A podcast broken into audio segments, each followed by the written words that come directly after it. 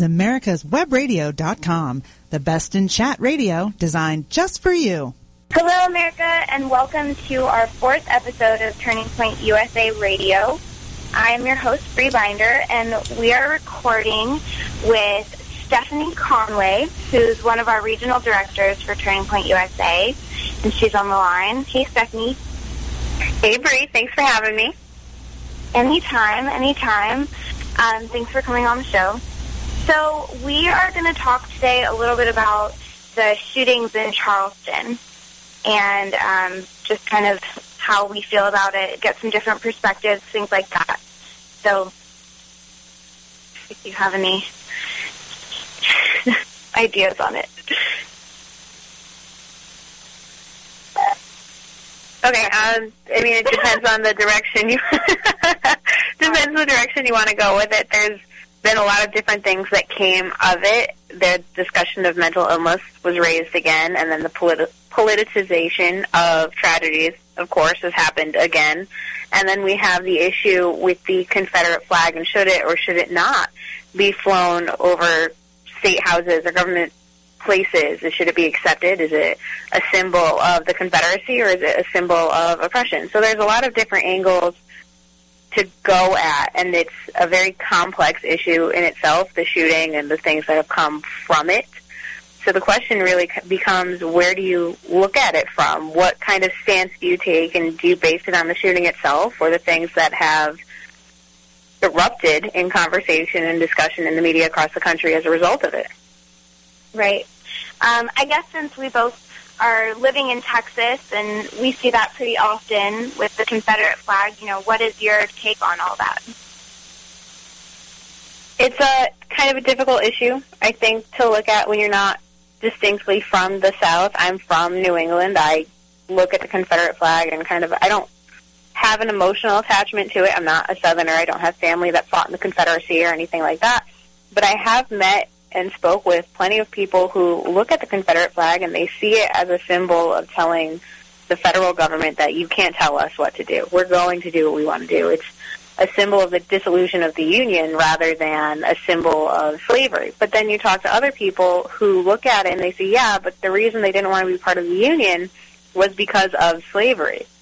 So it, it's a perspective-based thing. And I think when you have a national conversation about the Confederate flag, you end up in kind of an emotional turmoil with the different people that you're speaking with. For some, it really is a my grandfather fought in this war, or my great grandfather fought in this war, and I look at the Confederate flag as a symbol of what he was fighting for in the place that he loved instead of slavery itself. How do you feel about the political candidates or the you know the GOP candidates running for office um, weighing in on the matter. There's several have, who have come out and said, you know, we want it gone. Several have said, you know, it's a state issue. Um, does that play a role in picking who you plan on voting for in 2015? Not for me. You know, for some people it will. For the candidates who are saying something about it, it's a political ploy. It's a chance to get your opinion out there in a way that's not so controversial. You know, to say that you want the flag to continue flying is a little bit more controversial than saying, oh, we should take it down. You know, Mitt Romney was really safe in saying, I don't think that they should fly the flag because it is a symbol of oppression to some, because there's nothing factually incorrect about that statement. It is a mm-hmm. symbol mm-hmm. of oppression to many. So it was the mm-hmm. safest thing you could possibly say. To say it's a state issue, you're still safe to say I think they should be able to fly it, that's when you get in trouble, and that's not what we're really hearing from anyone. So this is just an opportunistic grab at a little bit of press coverage in a way that nobody could yell at you. Isn't saying it's like a state issue kind of saying like, you know, I'm in, you know, Florida or I'm in Texas and I'm running for, you know, whatever and but it's okay to fly it. You know, it's it's just a state issue. Isn't that kind of the same? Uh, not necessarily, because by saying it's a state issue, you could still be disagreeing with it. You could be saying, you know, I don't agree with flying that flag. I don't believe in what it stands for. However, I do believe in the sovereignty of the states. And so you're still appealing to a large amount of people and kind of saying, in essence, it can be interpreted that people within that state would vote against it as a symbol of oppression or slavery. So it's still a safe statement because you're not really saying anything. The state can choose to fly or not to fly that flag. You haven't taken a side.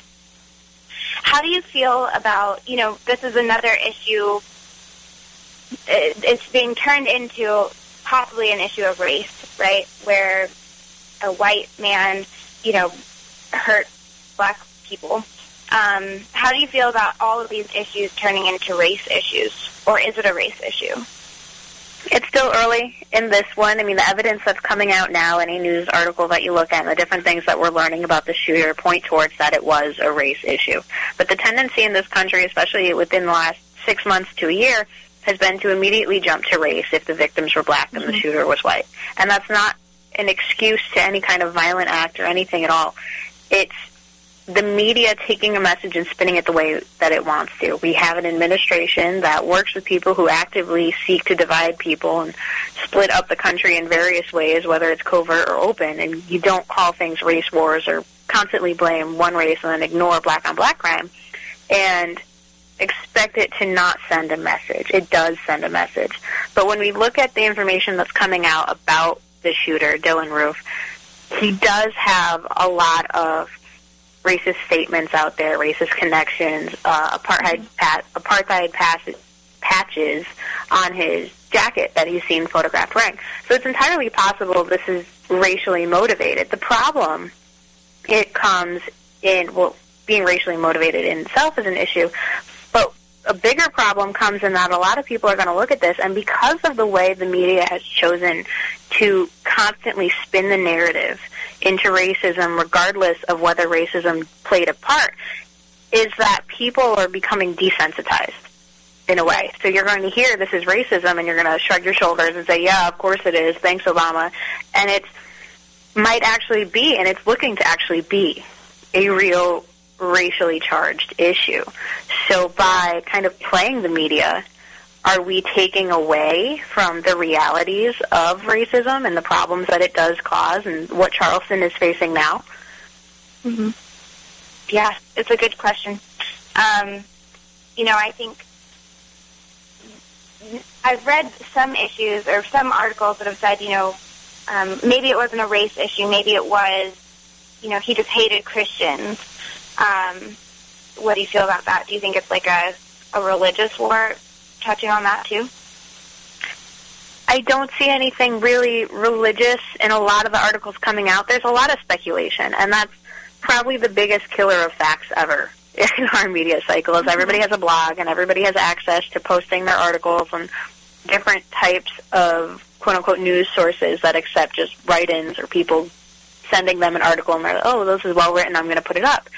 And that's where you get a lot of misinformation from, and everybody likes to come up with their own ideas that they think are groundbreaking and new and innovative. But for it to be totally apart from race just doesn't match the information that we're finding out about him. It is confusing because he has black friends. Some of the people talking about him were African American. And he's written things that are very adamantly against African Americans. He's written things having to do with segregation. He's joked horrible things about the deaths of black people, looking to start some kind of race war. So the speculation surrounding everything and is creating a problem because now we're looking for excuses. We're looking for, well, how about this? Well, how about that? And that seems to be what we do with these shooters is we try to blame something other than their own sadistic minds. That there's a problem in him no matter yeah. what. You don't go someplace, open fire on people, kill nine people, and then try to leave one alive saying, you need to talk about this or tell what happened here without yeah. there being some kind of wiring problem in the brain. And whether that's medical, psychological, or just him as a person being sick. That's what we need to he, focus on. He like took the time to sit down and like meet his victims and he like stayed at that Bible study for like a couple hours, I want to say, before he opened fire, and that's like crazy. That's super mentally, you know, something's wrong in your brain. This boy had some wires crossed somewhere. They were shooting off wrong, and that's not a societal problem. We always want to look to how can we fix this, and there's some people you can't fix. Some people are monsters, and I would be willing to say that somebody who could sit in a church for at least an hour, going through worship with people, and then just kill them. And it looks pretty remorseless. He's not feeling bad about it. You don't see him saying, "Oh, I wish I didn't do this," or "I had some kind of snap," or something went wrong. It's he did it. He's glad he did it. He do, or he doesn't feel anything about it. And that case could potentially be even more disturbing because now you have someone who doesn't respond emotionally right. as a human as we would expect to this kind of violence. There's some problems that we can't fix, and as a society, we need to accept that and learn how to handle those monsters rather than constantly try to avoid that there are, in fact, monsters. How do you feel about, um, you know, this bringing it back to kind of Obama's, um, you know, war against guns almost? You know, he has this whole agenda trying to, you know, limit the amount of um, gun control. What do you think about that? you know, every politician, we like to harp on Obama for it, but every single politician is guilty of taking a tragedy and trying to turn it into something for their narrative or that fits their policy agenda or that will help them to spread their message. We saw it after Sandy Hook when Obama spoke and he lined up all the families behind him. We see it every time there's a shooting, every time there's a tragedy. Anytime you could fill a stage with people that can make a nation sympathetic, they're going to do it. The problem is it's become so normal and accepted and unchallenged is that you could do it the same day. People are still mm-hmm. grieving. The place is still mm-hmm. being cleaned up. We're still getting the information. You don't know everything yet. And now you're turning it into a political message about gun control. If you yeah. have nothing other than tragedy and riding emotional waves to support your agenda, then is it really one worth pursuing? And then right. he comes out with a claim that we don't see this in other countries. And you can go through Facebook right now. I don't have anything up at present, and people are just loading it up with other yeah. mass killings in places where they have strict gun control laws. Look at Detroit and Chicago. Gun control does not work. You have right. to look at a different answer. And if you continue to use tragedy without waiting for facts, then you're going to pin yourself into a corner that looks like Chicago or Detroit, where you just see gun crime increasing. Connecticut right. passed SB 1160 after Sandy Hook nothing in that piece of legislation would have changed anything about Sandy Hook. It changes the way that legal gun owners obtain their legal firearms. Adam Lanza stole the firearms from his mother from a locked safe that she kept them in and opened fire. Even the weapons yeah. that he used weren't addressed in the gun legislation that passed after the fact. So is gun control really the answer when we can't count on our legislators to even write a piece that would have anything to do with the tragedies that they're riding off of? I think that's a great question. And, you know, I think people who who want to commit crimes and want to do these things are going to commit them anyway. Um, and they'll go whatever means necessary to get their hands on a weapon, you know. Um, so that's a really great point you bring up. Um. Thank you so much, Stephanie, for coming on. Um, excellent debate, excellent questions, excellent answers. Um, up next, we have another really fun guest. Um, it's going to be Carmen Foskey, and we look forward to seeing you then. Talk to you later. Affordable health insurance was the promise of Obamacare, but for many, the government mandate caused more problems than it solved. This is Dr. Elaina George from Medicine on Call, and I want to tell you about a truly affordable alternative allowed under Obamacare, Liberty HealthShare. Liberty HealthShare bypasses doctor and hospital panels, giving you the freedom to choose. And with a maximum of $500 out of pocket per person and 100% coverage up to $1 million per year per occurrence, you can rest assured knowing you and your family are protected. Coverage starts as low as $107 per month and also includes dental, vision, pharmacy, and holistic care. Liberty HealthShare puts you back in charge of your health. Visit them online at libertyoncall.org. Again, for a true affordable alternative to Obamacare, visit libertyoncall.org or call toll free 1 800 714 6993 today. The Docs for Patient Care Foundation is your way to join the fight and become a member of an organization created by doctors for patients dedicated to fighting for your healthcare freedom and preserving the doctor-patient relationship.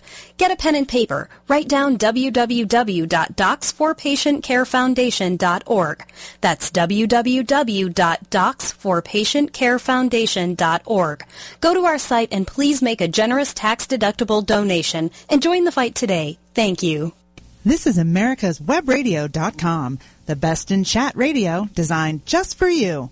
Hey, America, and welcome back to our fourth episode of Turning Point USA Radio. Um, I'm your host, Bree Binder, and we are here with Carmen Foskey, who um, is the Field Program Officer for Turning Point USA. She is responsible for coordinating the high school chapter program, building and organizing the college chapter program, and engaging our campus activists. Um, she has previously worked with various local, regional, and statewide campaigns helping to organize and mobilize volunteers and activists. She will be attending Brown University this fall because she is a genius and will be continuing her political work in Providence, Rhode Island. I have nothing but the best, you know, most complimentary things to say about Carmen. She's one of our, you know, most competent people on the team, and I'm so excited to have her on the show. Hey, Carmen. Hey, Bree. Thanks for that introduction. I appreciate it. Oh, you're welcome. Um, so, Brown University, how excited are you? I am very excited. I'll tell you, though, I am walking into Lions Den, heading up northeast to an Ivy League school. Uh, Brown is consistently rated one of the most liberal schools in America, and so I have my work cut out for me. Definitely. You're going to change the minds of many, huh? That's the plan, at least. well, you do so much for Turning Point USA, and um, you know you were all over the place organizing and and being, you know, as just awesome as you have ever been during our Young Women's Leadership Conference. Um, or Young Women's Leadership Summit, I mean. And um, why don't you give us a little bit of a recap of what happened and all the awesome things that we accomplished? I'd definitely be happy to. So, uh, as you mentioned, we just finished, wrapped up our Young Women's Leadership Summit brought over 125 young female activists from across the country to Chicago, Illinois, and we gave them training on how to be a good activist, how to communicate and articulate the conservative message, and how to approach policy, policy debates. We heard from so many fantastic speakers, from the absolutely fantastic Joe Walsh to Rachel Campos Duffy and Alicia Krause. That just a fantastic lineup, and it's been really neat to see the, the change in the girls from the time they applied for the summit, the time they arrived in Chicago for the training, and now that they're actually heading back out into the field, back to their college campuses, back to their communities. And they now have the knowledge and the resources and the opportunities to actively combat the left and promote conservative principles. Even just looking at their Facebook statuses, you know, from then and now, it's it's amazing. And and they're so charged up. They're so excited. They're so motivated to go out and do good change in their communities. And so it's really cool to see that. It definitely is. And I, I think you hit the nail on the head. They had that energy. They had that excitement.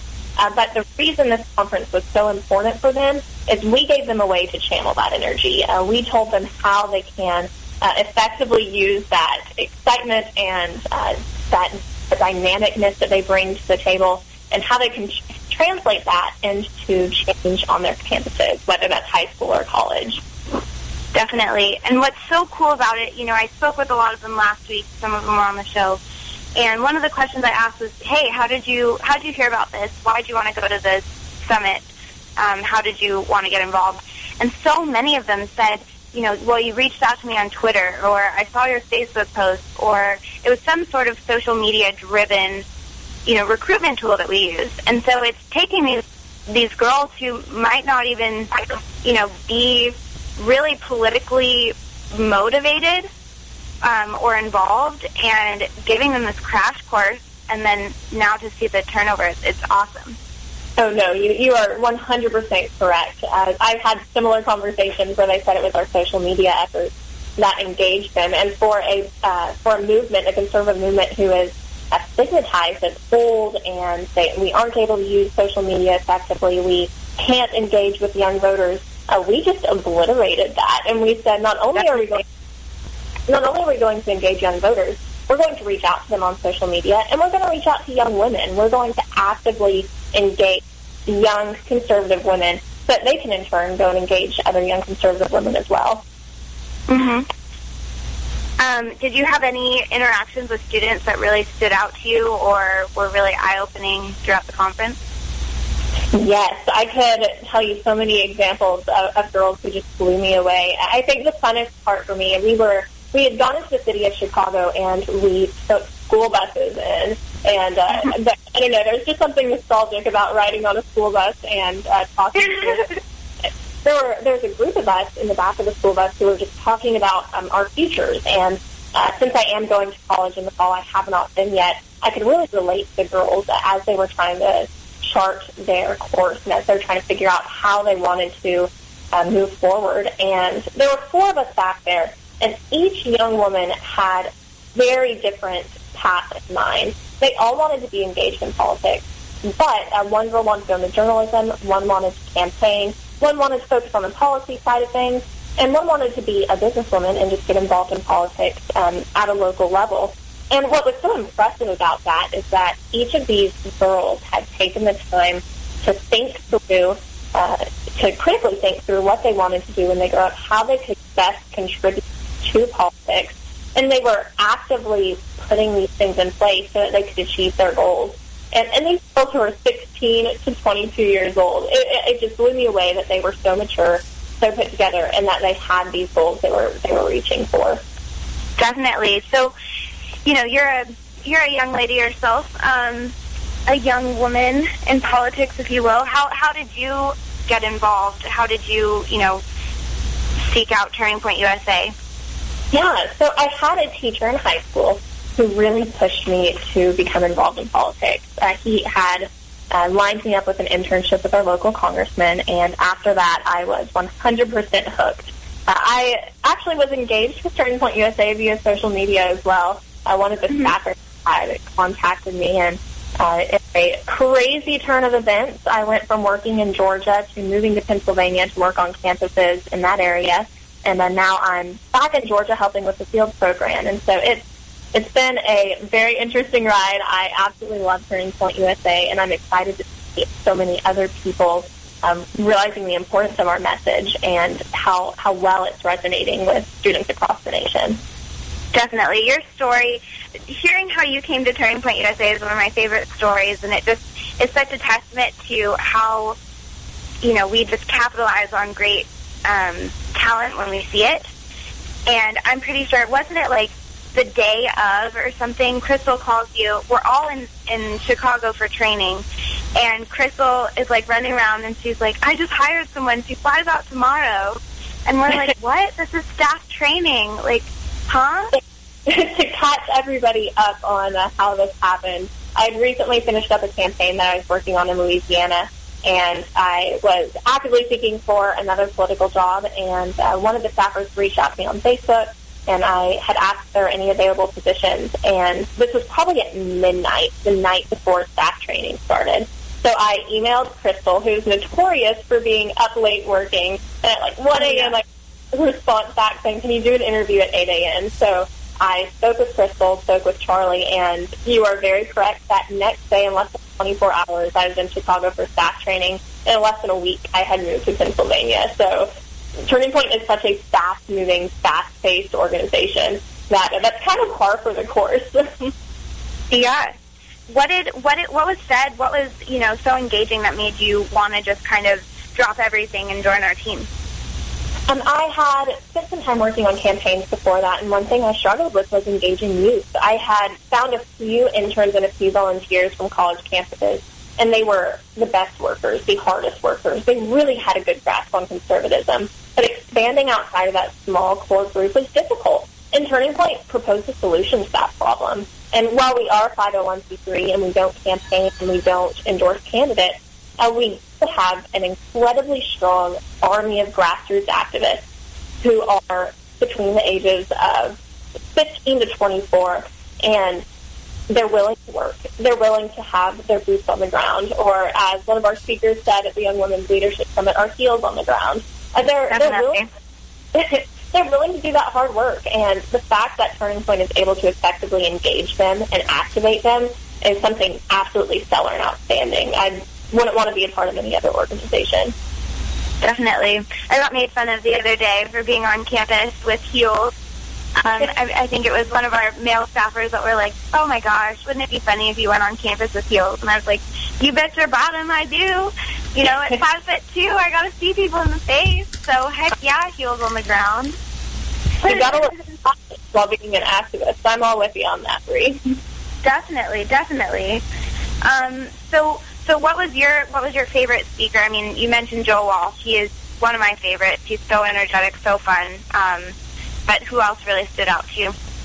So there are two people who I absolutely loved, uh, Rachel Campos Duffy and Foster Friess. And I think if I could pick two very different people, it would be the two of them. Rachel is extremely young and dynamic, energetic. She has a fantastic story. Uh, correct me if I'm wrong, she was on the real world about 15, 20 years ago.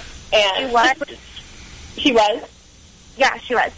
Perfect, yeah. And she just brings such a great energy to the conservative movement and was so relatable. And I, I just ate up everything she said. And on the very opposite end of the spectrum was Foster mm-hmm. Friess, this extremely distinguished and stately gentleman who has years of business and political experience under his belt. And he covered a time management of all things, something I know I can definitely benefit from. And so between the two of them, uh, I really, really enjoyed what they had to say. That's awesome.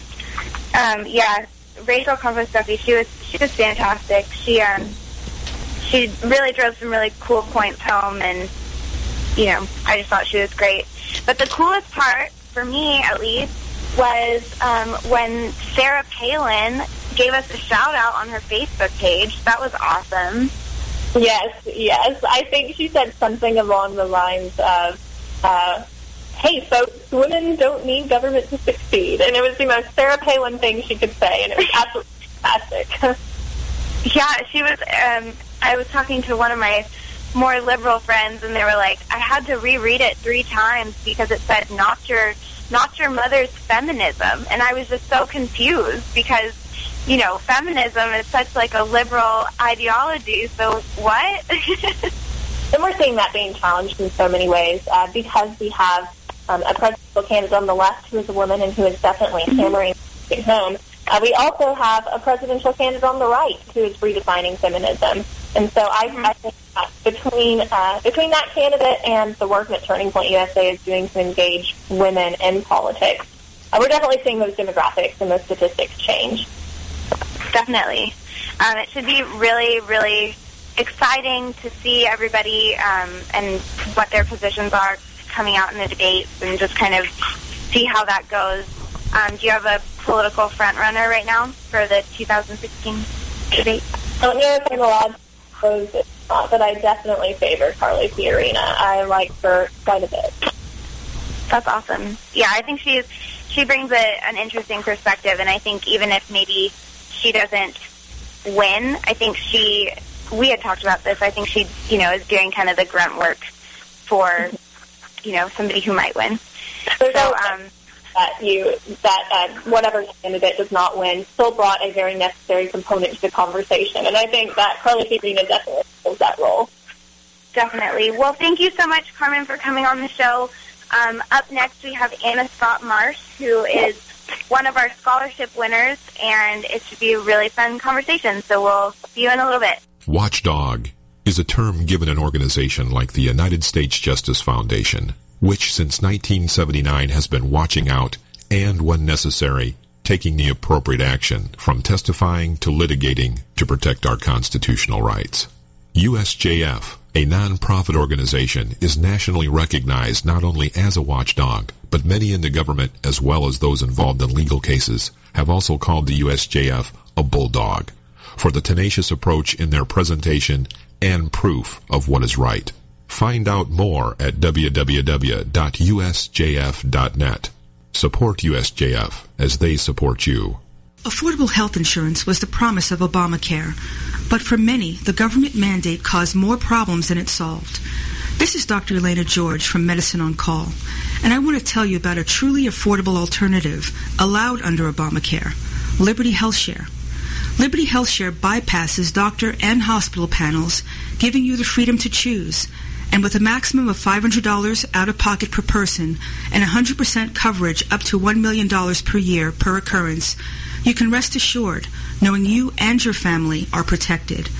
Coverage starts as low as $107 per month and also includes dental, vision, pharmacy, and holistic care. Liberty HealthShare puts you back in charge of your health. Visit them online at libertyoncall.org. Again, for a true affordable alternative to Obamacare, visit libertyoncall.org or call toll-free 1-800-714-6993 today. This is America's Webradio.com, the best in chat radio designed just for you. Hey, everybody, and welcome back to our fourth episode of Turning Point USA Radio. Um, I'm your host, Bree Binder, and we are here with the, the one and only Anna Scott Marsh.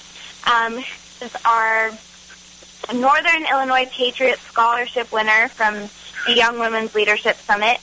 Um, she is from Greensboro, Greensboro, North Carolina, and will be a student at Furman University, which is the most liberal ever.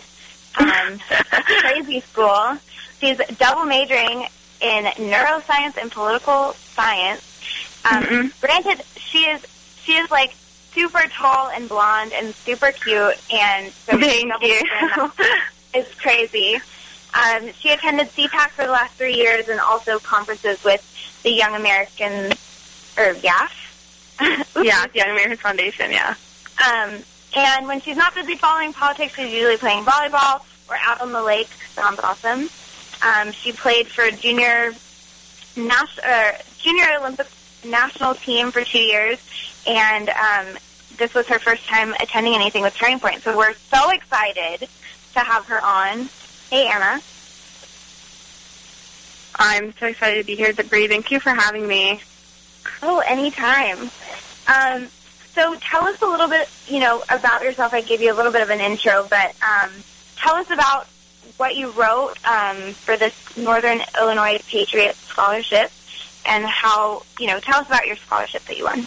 Okay, yeah. Um, so politics are a topic I've taken a great interest in the last couple of years. You know, I, I grew up with a dad who previously worked for Jesse Helms, the senator in North Carolina. Um, so government and elections were always pretty much widely discussed in my house. And after Obama was elected for the first time and our country began to tank, um, my interest in everything political began to quickly skyrocket. And at such a young age, um, I began to see the giant holes that Obama was digging our country into, and that was very terrifying for um, me, who was in middle school at the time. And you know, I'm I'm only 17. I've already attended CPAC three times. I've taken it like fully paid um, trips to California for conservative leadership conferences. I've also been an ambassador for um, a nonprofit called Free Think You, and I'm getting in debates with liberals all the time. So these are many things that you know other 17 year old seniors in high school or who have just graduated graduated cannot say. So a lot of the time, like if you ask someone who's 17 about certain issues like tax reform or affirmative action or um, small government, which Turning Point loves, um, or entitlement programs, they, they'll honestly like have no idea what you're talking about. And I have a lot of friends who are that way. I have I cannot talk about anything um, political with them because it completely gets over their head Oh my gosh, So- definitely. which is awful. so and that's why that's why I love like the the um, young women's leadership past week because it's so awesome to be able to like sit down with other girls my age and talk about politics and they know exactly what I'm talking about. Yeah, great. Um, sit down and like and nerd out with them and talk about, you know, they know who you're talking about when you talk about, you know, Carly Fiorina or Rachel. Yeah, exactly. Yeah. I love that. And so, you know, like, basically I was just kind of sitting around and was like, I don't even want to live in this generation anymore. But then one day it just hit me, like, I can obviously do something about it. So that's why I love that turning point because it gives me the tools I need to do something about it. And, you know, like one thing, one thing I love about being so outspoken about conservative politics is that like it allows me to post stuff on like social media, and it'll get my friends asking questions about it or googling it, and then then they can kind of know what I'm talking about.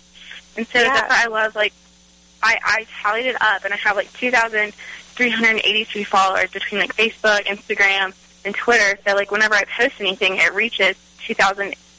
383 individuals, and I love that. And so, like, one person retweets it, and that like triples my numbers, and I love that. Mhm.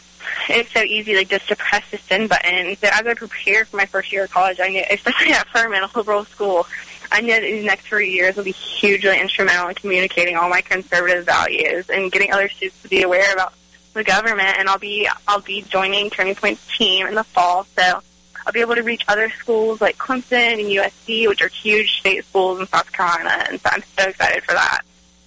Definitely. Um, so, being from you know South Carolina, how do you feel about um, the shootings and everything going on um, there? I think it's so sad to me to see that, to see that racism is still alive in the South, and you know, like we're just we're just praying for Charleston and everything, and you know, the big issue I think these days are with the Confederate flag and the the names of the streets. A lot of people are protesting that down here. I'm actually I'm at the beach right now, so I'm actually about like an hour away from Charleston. Oh so, wow! I mean, yeah, it's just sad to me. I don't. In regards to the roads, I don't think they should be changed. I think it's sad that they they're the African Americans are reminded of this, but I think it's also part of history. But I understand the debate about the Confederate flag. I think that's kind of rubbing it in their face, and that's sad to me. So, what is your what is your um, view on the Confederate flag? Do you think we should take it down, or You know, the whole it went up in the '60s during the Civil Rights era, and I feel like when they put it up, it was just kind of like in your face, the African American community there. So if it Mhm. if it had been since the Civil War up there, then I I would say leave it because it's a huge part of history. But Mhm. because it was put up in the '60s during the Civil Rights movement, I think it needs to be taken down. okay, yeah, um, yeah? We had Stephanie Conway on a little bit ago, and she she was talking about you know her her views on it and things like that, and and how everything's being turned into such a race issue. You know, Right. uh, even even the thing with um, the pool party a couple weeks ago, talking about you know all these things, and and now you know students and, and people get so hyped up and so worried and and freaking out and have such strong opinions when things initially come to the surface, but they don't stick around to follow up with what's actually happening to Right, right, and it's not based on facts either. yeah, and so they have these strong opinions, and they're like, "Oh, it's such a racist thing." You know, this white cop is, you know, throwing this, you know, African American woman to the floor, and and it just looks so bad. But if you if you talk, I posted a video on my Facebook, um, and it was this this woman who was attacked by one of them.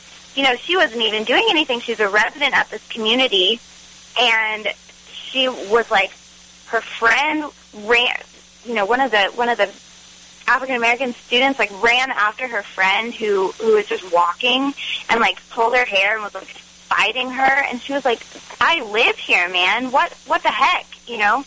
But it's so frustrating because students don't students don't follow up with that, right? They're just like, oh, Yeah, that's one of bad.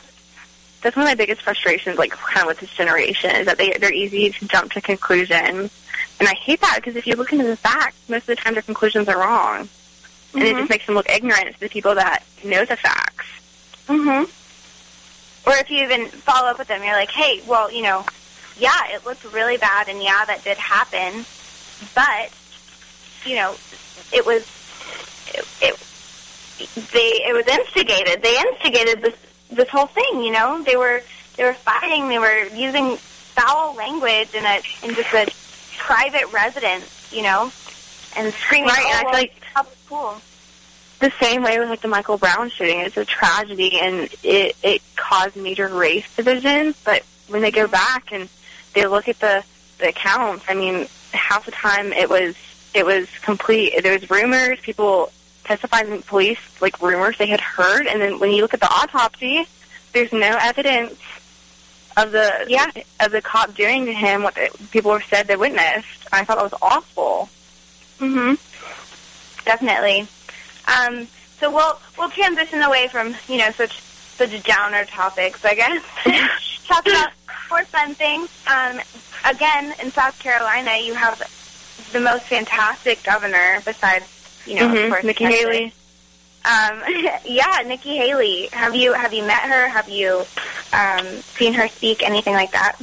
You know, I've not met her, but I, I've of course watched videos of her. But actually, one of my favorite restaurants in Greenville, right down the road from Furman, she goes there whenever she's in Greenville, and there are lots of pictures on the wall, and that's my favorite thing to look at every single time I go in there is the pictures of Nikki Haley with the owner. His name is Tommy, and he's the sweetest guy ever. It's called um the Hog House, and it's Okay. on Poinsett Drive, and there's so many pictures of her in there, and I love it. That's awesome. Um, do you think she's going to announce her candidacy for possibly a vice president run, or do you think she's going to, you know, have any sort of say in 2016? Yeah, I would not be surprised if she announced the vice presidency. And I'd love to have her as vice president. I think a woman vice president would be great. So Mhm. either her or Carly Fiorina, I'm happy with. Definitely. Um, I think, you know, Crystal, our, our national field director, is, is uh, I don't want to say obsessed, but she, you know, she's a huge hero to Crystal and, um, you know, a huge role model for being just a, a kick-ass woman in politics. You know, there's no other way to say it besides she's just, she's badass and, and she fights for what she wants and she's so southern and sweet about it and You're right. And at the same time, she's like an awesome mom too, hmm which I love. I think it's And great to see so in women balance that. Yeah. And she's created so many jobs. I think she's fantastic. So many jobs, yeah. So what was, um, tell us a little bit more about your scholarship um, that you won. Okay, so basically, I wrote this essay. Um, I think it was about 500 words. I sent it in, or maybe it was a thousand. I sent it in. Um, I think in February. Completely forgot about it. Um, and then two days before, I flew out to go to Chicago for the um, Young Women's Leadership Summit. I get a call from Crystal, the national field director, and she was like, "Yeah, like you won. Like, do you remember that scholarship you wrote?" I was like, "Uh, no." So I had to go. I actually had to go back and, and read it. And I mean, I was just totally blown away. And originally, I thought it was for five hundred dollars, and I was so excited. I mean, just to get five hundred dollars. And she told me I was going to be honored at this dinner. But then I get there, I find it Chicago. I'm talking to Charlie, Charlie Kirk, the first night I'm there, and he's like, "Yeah, like, aren't you so excited to win twenty five hundred dollars?" And my my mouth my mouth absolutely dropped because I was shocked that I mean it was like triple the amount that I I thought it was going to be. Yeah. So um, so then I I get there, and on the last night that we're there, you know, we go to that fundraiser, and there's like 500 donors and kids, like um, teenagers, like throughout this this giant room at the Arlington racetrack. And so Charlie's like, "Yeah, you're gonna go up on stage. Like, you might have to say something very last minute."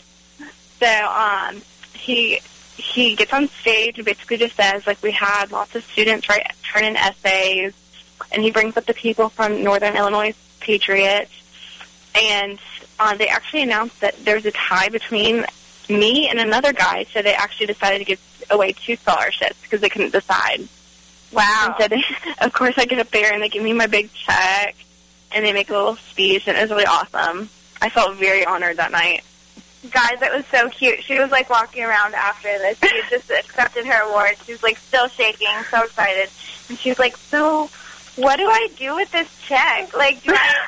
How do I bring this back with me?" It was so funny, and it was just so charming. It's so like southern, you know, um, South Carolina of you. And Crystal is going to ship the big check to me, so I get to keep it forever. That's awesome. Are you It's gonna going to go in my it dorm room. room? It's definitely Yeah. going in my room. Heck yeah. I'm actually yeah, thinking of putting it tell all my door. those, tell all those Furman, tell all those Furman uh, students you can just walk around with it as like a poster. Like, I'll make it into a necklace. yeah, don't mess Just wear with it. me, Furman. Yeah. That- That's awesome. Um, well, thank you so much, Anna, for coming on the show. It's And thank you for having me. simply a pleasure, as always. Um, Always, And uh, keep it, you know, keep standing up for conservative values at Furman. It's, it's going to be hard, but, you know, you have a huge team behind you and, and full support. So um, when we get back, we're going to be talking with um, Joanna Rodriguez, who is another Young Women Leadership Summit attendee, um, and we're really excited. So see you then. Who is or what is USJF? It is a non-profit legal organization founded to protect our rights through the U.S. Constitution. Active in educating the public, USJF has also contributed directly and indirectly to legal defense efforts in many celebrated cases involving fundamental conservative principles.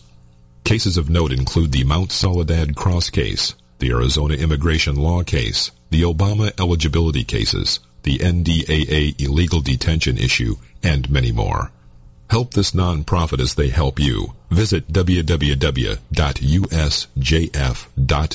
today. This is Michael Gano with Insight to Israel.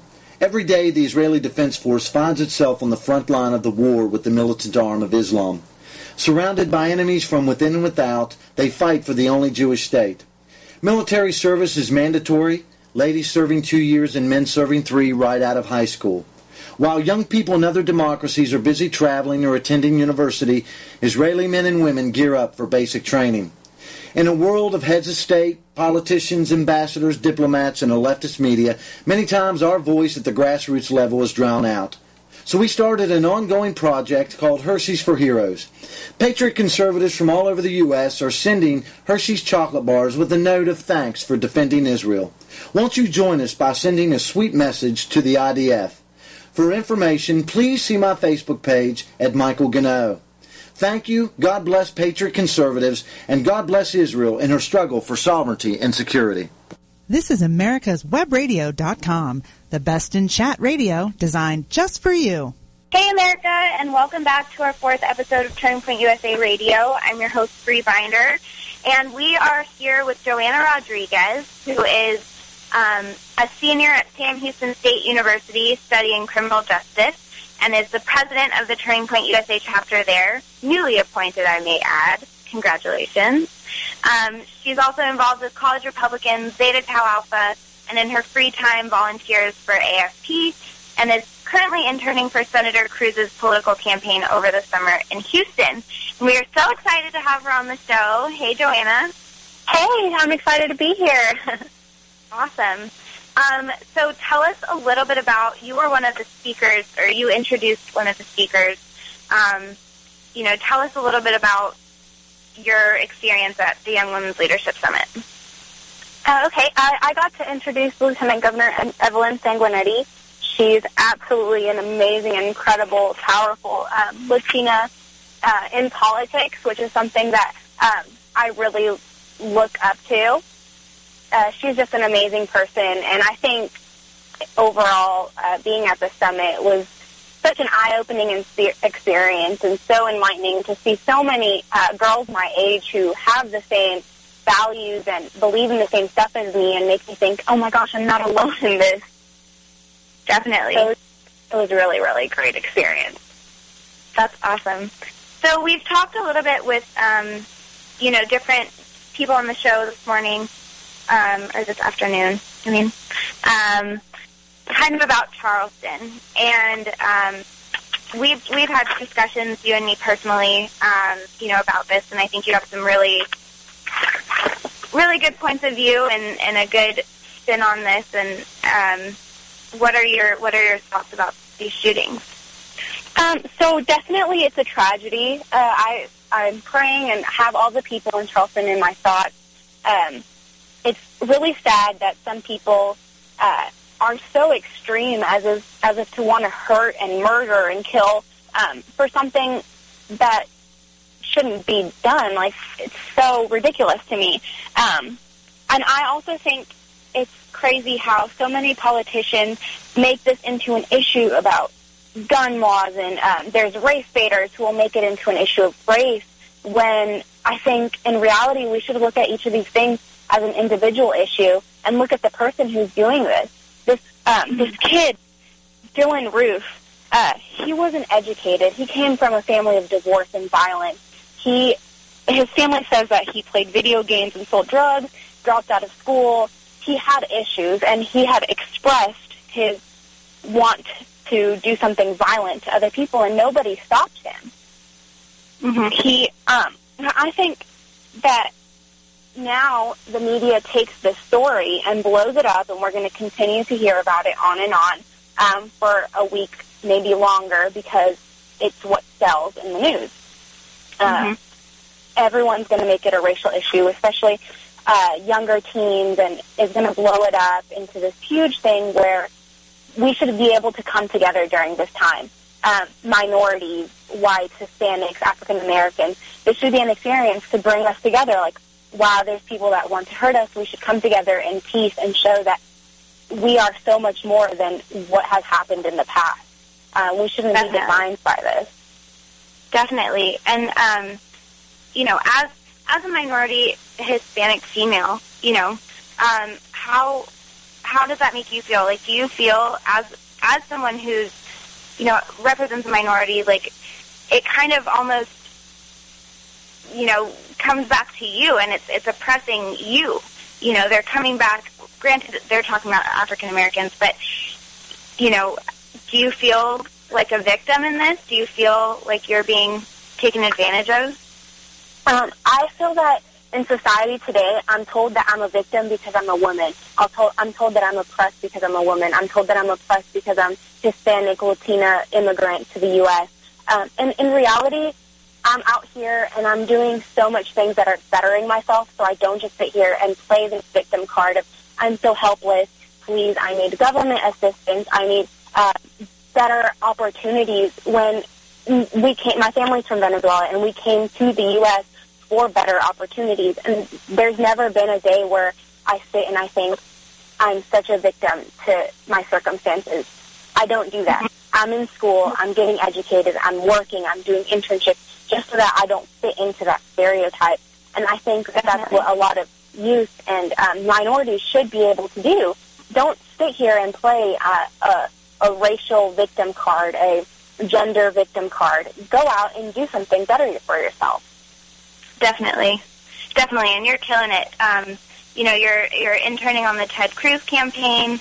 You're, um, you know, leading a chapter at, at Sam Houston State, taking over for Alicia, who, you know, we all know and love. Um, how are you? How are you handling all this? Um, it's definitely overwhelming. I feel like I uh, dove into a shark tank, um, but it, it, it's it's really great because I've never been um, very much involved in school or politics, and all of a sudden I just woke up one day after meeting Alicia, and I was like, oh my gosh, she's amazing. I love Turning Point, and I need to do something so much better than what I ever thought I could um, accomplish. And I think Turning Point is uh, just such an awesome organization to have on my back and say that I'm a part of. And it really does uh, motivate me and inspire me whenever I see so many other people involved in this organization and um, politicians who even know about it is amazing. Yeah, um, definitely. So I, I asked this question with Stephanie, and I'm going to ask it with you. Um, several of the people coming out and talking about this whole Confederate flag um, issue, and um, the candidates who are running, you know, um, are making their voices heard on the issue. Um, what what do you do? You think that plays a role in in your vote for 2016, or or your you know who you're looking into voting for? Um, I think, with all due respect um, to the people that have been affected by this event, um, yes, you know, the state has tried so many times to take down the flags that's being shown, and it is becoming an issue with candidates and their stance on it. But I'm not going to be voting for a candidate because of his decision to take down a flag or not. I'm Mhm. really interested on them upholding the Constitution, of wanting smaller government, of not being corrupt, um, of wanting to do a different budget for the U.S. It's more economy based of what I'm voting on my candidate for, not these big social issues that the media has taken up. Definitely. Um, that's a really that's a really good point that you bring up because you know as a as someone in college, you're a millennial. I'm a millennial. You know our company is pretty millennial focused, um, and so many of who we talk to, so many people, you know, it's all they're all single issue, social issue voters. And at the end of the day, you're like, well, social issues you can talk on and on and on about, you know, all day long. But at the end of the day, what really matters and what really is going to drive our, you know, country, you know, to safety or into the ground is, is fiscal issues. And so it's really exciting to hear that you're voting on somebody based on that. Right. A, a lot of kids don't understand that um, because we are all from such different backgrounds. U.S. is a melting pot of every religion and idea that one could have. So we're all going to be different. Even people all on the Republican Party, they have different views on abortion, on immigration, on gay marriage. We're never going to agree to disagree on these issues because it's something that people are very passionate about. But if we put that aside and we focus mm-hmm. on things that are going to stimulate the budget and stimulate the economy, um, things that will help us in the end and in the long run as far as the economy goes, uh, everything else will kind of come into place after that, I think. Definitely. Um, so what's your favorite, um, you know, you, you were involved with the 10-week big government sucks campaign that we did. Uh, we're doing kind of a revamping of that this next semester. What's kind of your favorite issue to talk about um, that we've discussed? Um, I think that the Big Government Sucks campaign is really uh, appealing to teens just because I remember when I was younger, um, sucks wasn't really a good word to say. It, it was mm-hmm. like, oh, yeah, that stinks or whatever. So when I've been at um, orientations, like organization orientations at my school, and parents mm-hmm. are there with their kids and they're looking at different stuff to be involved in, uh, just that huge sign that says Big Gov Sucks attracts the parents who in turn yeah. says, oh my gosh, you should totally look into this organization. What are you about? And then you start mm-hmm. talking about it and how we want smaller government and how we don't want government to control our everyday life. And um, I think that that is one of the biggest, most eye-catching things um, with Turning Point. Definitely.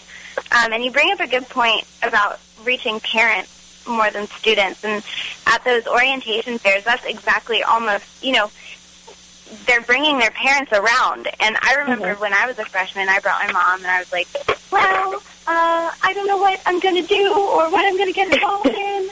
Can you help me? And so we just like walked around, and that's how I got involved with, you know, my college newspaper and, you know, just what kind of led me to Turning Point. Um, but so much of it is is parent driven, and you know, yeah, big government sucks is, is really, really cool for students, but it, it, it does. It applies to people of all ages. You know, I've mm-hmm. been to countless meetings and people have like legitimately taken my big government sucks buttons off of my blouse. And they're like, I just love it so much. And I'm like, oh my gosh. Um, but it does. It applies to everyone, and, and that's what's so cool about it. Yeah, I love it. And then, of course, uh, other things that kids our age, they don't really care too much about politics, and if they do, like we said, it's the social issues. So um, whenever they see the poster of like the healthcare games, or they see uh, Olivia Pope from Scandal, they're attracted mm-hmm. to it, and they sometimes learn stuff that they didn't even know that they agreed with. They consider themselves Democrats, liberals, etc.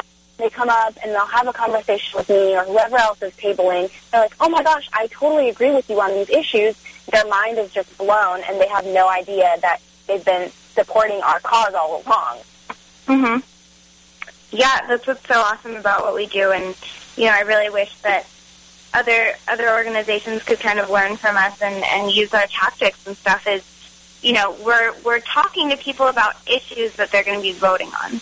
We're not aligning ourselves with a party. We're not aligning ourselves with a candidate. You know, I think those that's where you get tripped up, and that's you know you get thrown off course. But you know, I think talking about issues, you can't go wrong. Right. Definitely. Um, so what's what's on the horizon for you with Ted Cruz? We just have a couple more seconds. right. Um, I am looking forward to staying at least in touch with them when I uh, start school back up. I'll be volunteering for them, moving down from intern to volunteer, but I want to be part of um, the debates and see what happens in the caucus. So um, make some good connections off the campaign and look forward to what's going to happen in the future with that. awesome. Well, thank you so much, Joanna, for coming on the show, and thank you to all of our guests who are on with me today, um, talking about you know some really intense issues. Um, I'm really excited for the rest of the week, and I look forward to talking with you guys again next week. Have a great day, guys. This is America's Webradio.com, the best in chat radio designed just for you.